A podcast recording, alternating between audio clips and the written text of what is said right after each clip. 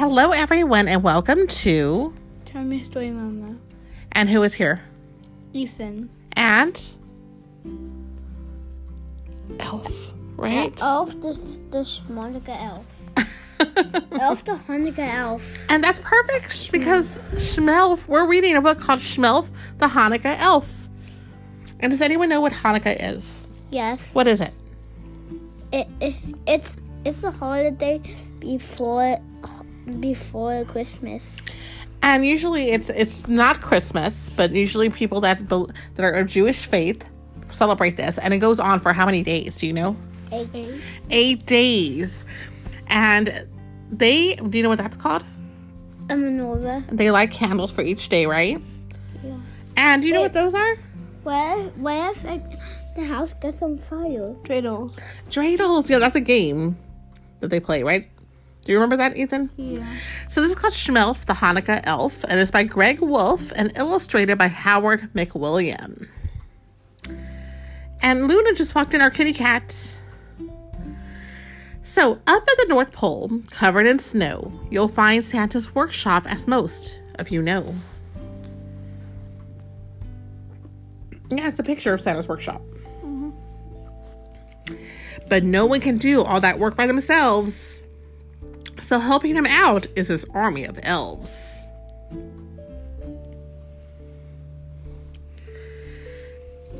The most unsung elves of those who assist are the elves in charge of checking the list. This is the list checking department. And what are they doing? Checking Checking the list. How many times? Right. Yeah. they all work so hard down to the last elf. And the newest of them was a fellow named Shmelf. Shmelf didn't spend time playing merry elf games, but sat in his cubicle staring at names. His job was to check through Santa's list twice to see whether kids had been naughty or nice. Schmelf loved what he did, but as Christmas drew near, he looked at his list and he cried out, Oh dear! He found many children who had been quite good, but would not receive presents, though it seems they should. That's a big mistake, it sounds like, right? Yeah. He ran like a flash to see the head elf, who smiled and said, Now, now, calm yourself, Shelf, Shelf, Shmelf. but of course you don't know since you're still quite newish. But the kids on this list are actually Jewish. They don't celebrate Christmas, but that's fine, you see. They celebrate Hanukkah, their own Jubilee. It won't be dear Santa who brings them a gift, but their mommies and daddies. Do you get my drift? Shmelf returned to his desk. His mind was quite shaken. Kids with no Christmas? He must be mistaken. So later that night, careful not to be missed, he snuck off to visit a house on the list. Shmelf peered in and wondered, could this be right? There wasn't a tree or a stocking in sight. But they do have menorah, right? Yeah. It looks like it's two two candles on there right now. Instead, he saw menorahs with candles so thin, and children were giving their dreidels a spin. There was gelt, chocolate coins wrapped up in gold foil, and lac. what- How how to pronounce this? Lackeys frying and pans filled with oil. You've tasted those before too. The Shmelf saw that there were presents, one for each night. His elfish eyes gleamed as he squealed with delight. So they get a present every day. Hmm, how's that sound? Awesome. Shmelf listened as Mom told the Hanukkah story of the Maccabees' battle for Israel's glory. And though the brave soldiers won their great fight, their temple had oil for just one more night. but once they set the oil ablaze, a miracle happened. It lasted eight days. Now I get it, Shmelf said with a grin. Hanukkah's awesome. I'm totally in. He raced back north and went straight to the boss, the big man himself, good old Santa Claus. Shmelf explained his discovery, this holiday grand, And when he was done, Santa held up his hand. Good Shmelf, chuckled Santa. It fills me with joy to see how you care for Jewish girls and boys.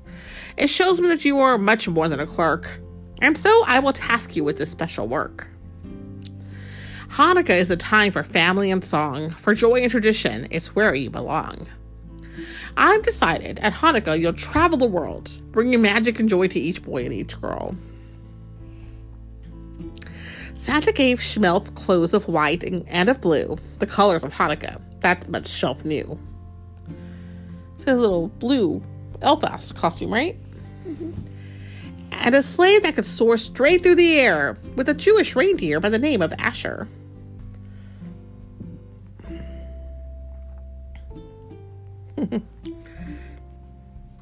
now, you good Jewish kids, for eight nights in December. Shmelf will come visit some years in November.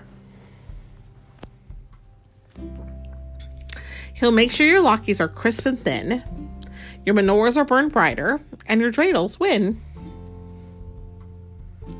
If there's one special gift that you'd like this year, tell Shmelf. He'll whisper in mom and dad's ear.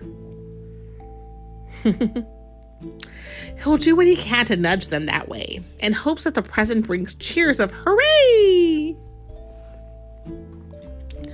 To reward Shmelf and Asher for all their goodwill, you can leave out some gelt in a nice kosher dill.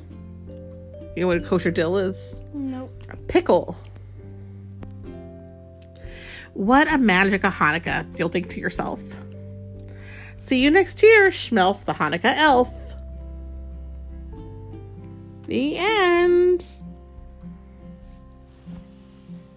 So we hope everybody has a wonderful week. The kids are off of school, and I think most kids are off of school. Almost, I think so.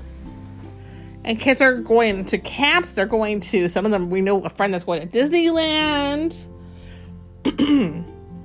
Lots of fun things for the next two and a half weeks.